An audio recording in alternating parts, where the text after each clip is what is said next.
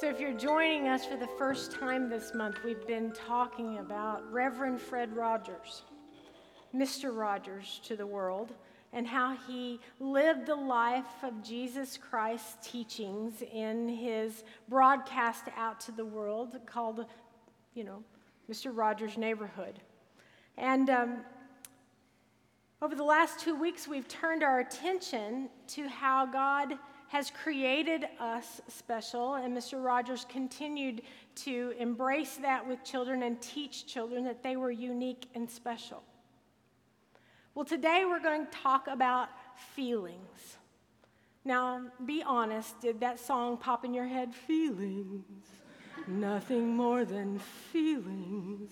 I have been singing that song in my head all week as I've been planning for today.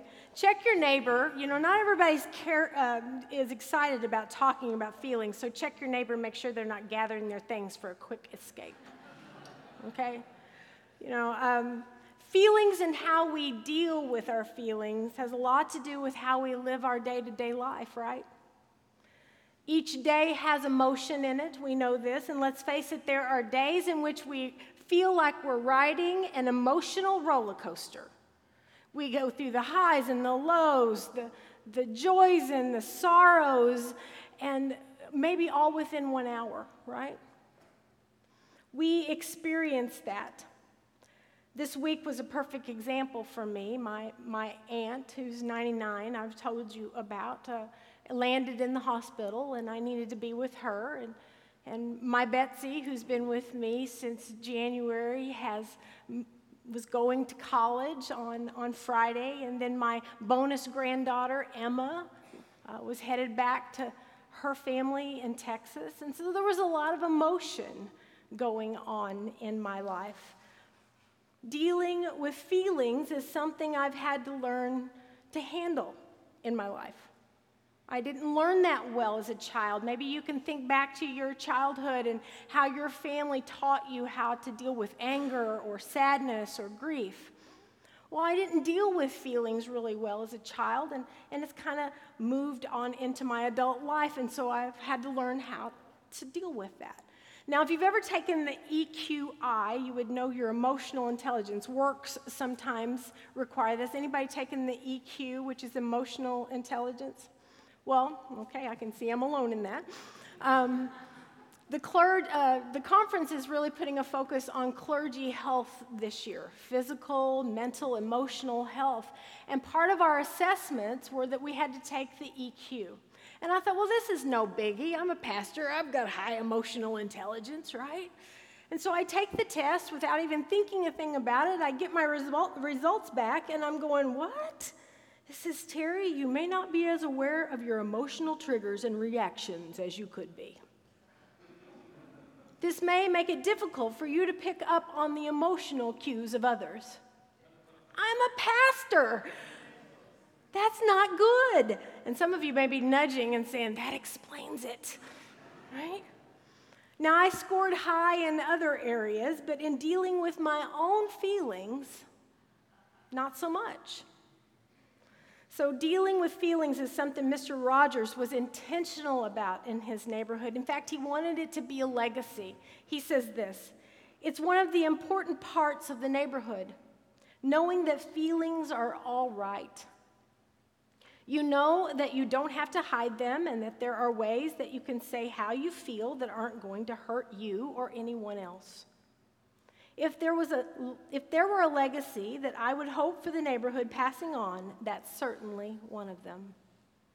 Now, if you have trouble identifying feelings, all you have to do is read through the book of Psalms, right? The Psalms are the prayers of the people 150 poems and songs and praises.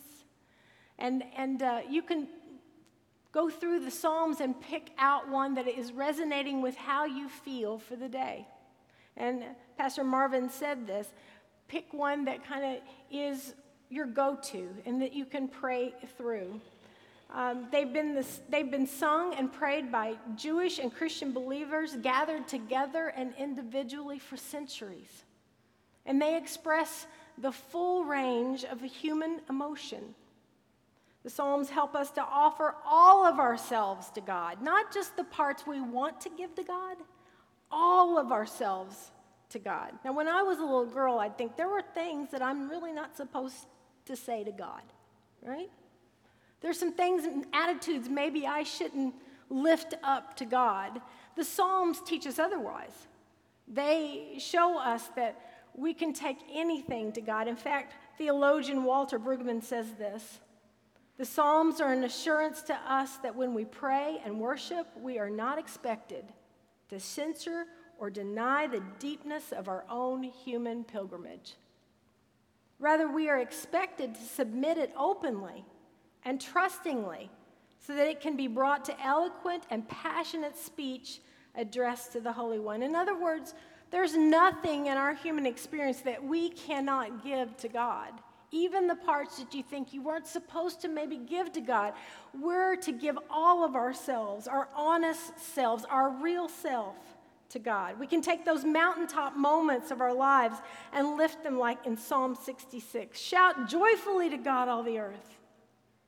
Sing praises to the glory of God's name. Make glorious his praise. Say to God, How awesome are your works. All you have to do is look at that rainbow, even if it's on a shirt, as Jessica said, and know how awesome God's works are. One of our moderns says, How awesome, modern songs, says, How awesome is He. We offer gratitude with our psalms of thanksgiving. Like in Psalm 138, we give thanks to you with all our heart, Lord. I sing your praise before all other gods. I bow toward your holy temple and thank your name for your loyal love and faithfulness because you have made your name and word greater than anything else. On the day I cried out, you answered me. You encouraged me with inner strength. Now, these seem real easy to lift to God, right? But what's in our human condition most often that makes us turn to God? What is it that makes us turn our souls to God more than anything else? When we're scared, right, or we're in need of something, or we're desperate, we want to hear God's voice. Like in Psalm 13, How long will you forget me, Lord, forever? How long will you hide your face from me? How long will I be left to my own wits, agony filling my heart? Daily? How long will my enemy keep defeating me? Look at me. Answer me, Lord my God. The psalmist is reflecting those feelings that we have when we feel like the prayers are just hitting the ceiling, coming back down, that God doesn't hear what we've got to say. And then the psalmist can even bring their anger to God. You can almost hear the tone of voice in this one in Psalm 39. I promised I would watch my steps so as not to sin with my tongue, promised to keep my mouth shut as long as the wicked were in my presence. So I was completely quiet, silent. I kept my peace, but it did no good. My pain got worse. Hear the anger that, that the psalmist is expressing to God. Now, Marvin has shared with his congregation several times that when he feels angry with God, he will walk through the woods and shout at him, right? To be able to, to express our every emotion. The human condition at its best and its worst is expressed in the Psalms. Now, I have a colleague in ministry that shared with me that there was a particular year that was pretty rough. And he said reading through and praying through the Psalms every day helped him get through it. The Psalms resonate with us because they describe the things that we're experiencing. And Jesus knew the Psalms by heart, didn't he? On the cross, he expressed Psalm 22 My God, my God, why have you forsaken me? Why are you so far from saving me, so far from my cries of anguish? Fully human, yet fully divine, the Son of God, Jesus Christ, knew the range of human emotion that we all go through. You see, he experienced each and every one of them. He knows how you feel because he went through it too. He knows what it means to be low, and He knows what it means to be high, and He knows what it means to be everything in between. Everything you've experienced in your human condition, in your human experience, Jesus Christ experienced. So when you feel like God can't relate, just think about that. One author of Christianity Today said it this way The gospel writers paint their portraits of Jesus using a kaleidoscope of brilliant emotional colors. Jesus felt compassion. He was angry, indignant, and consumed with zeal. He was troubled, greatly distressed, very sorrowful, deeply moved, and grieved. He sighed, he wept, he groaned. He was in agony. He was surprised and amazed. He rejoiced very greatly and was full of joy. And let's not forget, he loved. He loved. He experienced every emotion we experience. And that's why he can understand us when we're angry. He can understand us when we're in the depths of grief. And he can understand us in which we're confused when we don't know which step to take next. Yet Jesus also did something else. He showed us how to express that emotion and when it was in the right spot to do so. Let me explain. His joy was in pleasing the Father, wasn't it? His anger was in hypocrisy of religion that should be our anger as well. His disgust was for the greed of society, and his compassion was for the least and the lost and his agony was for the suffering of humanity. And his exhaustion was in giving himself for others. If you saw a clip that I put on our Facebook page, if you're a Facebook follower of Salem, I put a little clip on there because it wasn't long enough to show in worship. It was from my very favorite movie, French Kiss, from uh, Meg Ryan when she was a few years back. Well, it was more than a few years back. Um, and she was playing the lead role, and the other star was Kevin Kline, and he was the love interest, and he was trying to he was trying to convince her to be something that she wasn't. And she said this happy, smile, sad, frown. Use the corresponding face with the corresponding emotion. Why is it that we try to do something else? Why is it that we try to hide how we're feeling? We're sad and we try to put on that happy face and move through our day like nothing is wrong. Or we're angry about something and we bury it deep and we say, I can't let that feeling be expressed and I can't share that with anyone. And then we bury another anger and then we bury it, bury it, bury it. And what kind of happens?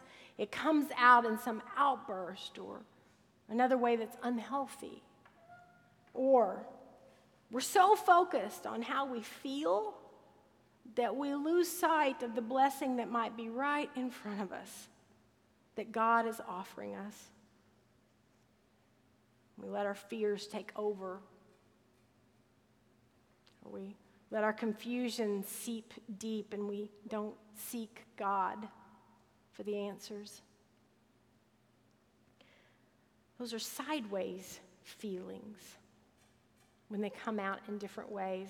Amy Hollingsworth, author of the book on uh, Fred Rogers, puts it this way feelings that come out sideways in disguised forms that are sometimes more symptomatic than the original feelings are much harder to deal with.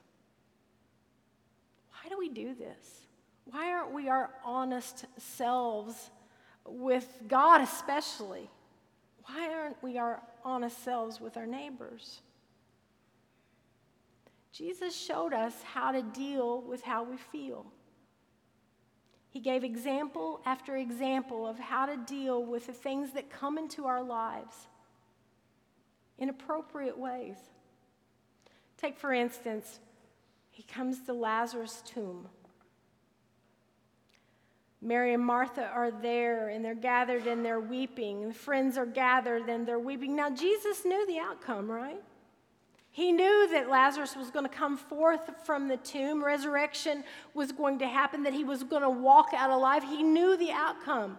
And yet, it's the shortest verse in the Bible, so you should know it. He did what? Jesus wept. He showed those that were gathered that it was very appropriate to cry tears for the loved ones who are lost. He showed them that it was okay to, to open up to them, open up to others of how they felt. And then remember the night before he's being betrayed. He's in the Garden of Gethsemane. This is one of the most stressful moments in his life. And he showed the disciples exactly how to respond and how to deal with those stressful situations. He got on his knees and he prayed all night. He was so stressed that there were drops of blood dripping from his forehead. And yet, he stayed on his knees and he prayed, and he asked the disciples to pray with him. So the next time we feel like we're stressed out of our gourd, coming out of our skin is how I call it whenever I'm stressed like that. Think about Jesus and the example that he set for us. And spend some time in prayer. He showed us how to deal with how we feel. Fred Rogers took it upon himself to really continue to show children how to deal with their emotions. He was passionate about helping children from the earliest of their development to name it and express it in healthy ways. He shared with the children that when he was angry, he would play the piano harder. Bonnie, do you do that when you're kind of angry? Yeah. Maybe play the piano harder. He said that he loved to swim and he would tell the kids when he was angry, he would swim harder and longer. And when he was happy, he would sing. How would our family, work environments, and friendships be strengthened if we were our real selves with each other, our honest selves with our neighbor? And we learned how to express that in healthy ways ways that would cause no harm. C.S. Lewis, author and theologian, once said in relation to Christians and their relationship to Christ, he said, When they are wholly His, they will be more themselves than ever. When they are wholly His, they will be more themselves than ever.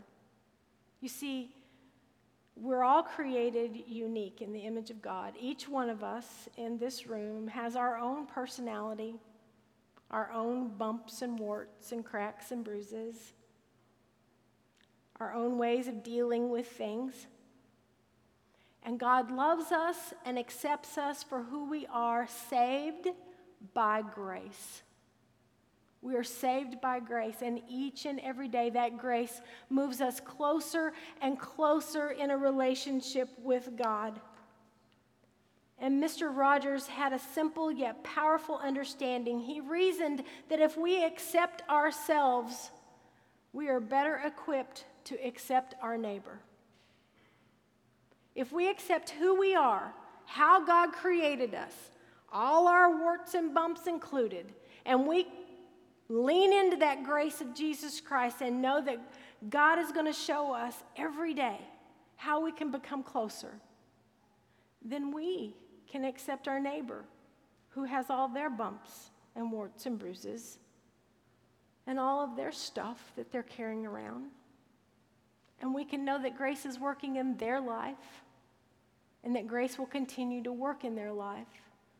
And we pray that they will move closer and closer to Christ. You see, it starts with us, doesn't it? It starts with us. Accepting ourselves as the starting point of something greater a deeper walk with Christ and a deeper love of our neighbor. I want to close with the lyrics of a song, not the same song that Mr. Rogers shared on the video just a moment ago, but a different song that he wrote from the song The Truth Will Make Me Free. What if I were very, very sad and all I did was smile? I wonder after a while what might become of my sadness. What if I were very, very angry and all I did was sit and never think about it? What might become of my anger? Where would they go and what would they do? If I couldn't let them out, maybe I'd fall, maybe get sick or doubt. But what if I could know the truth and just say how I feel? I think I'd learn a lot that's real about freedom. In the name of the Father, Son, and Holy Spirit, amen.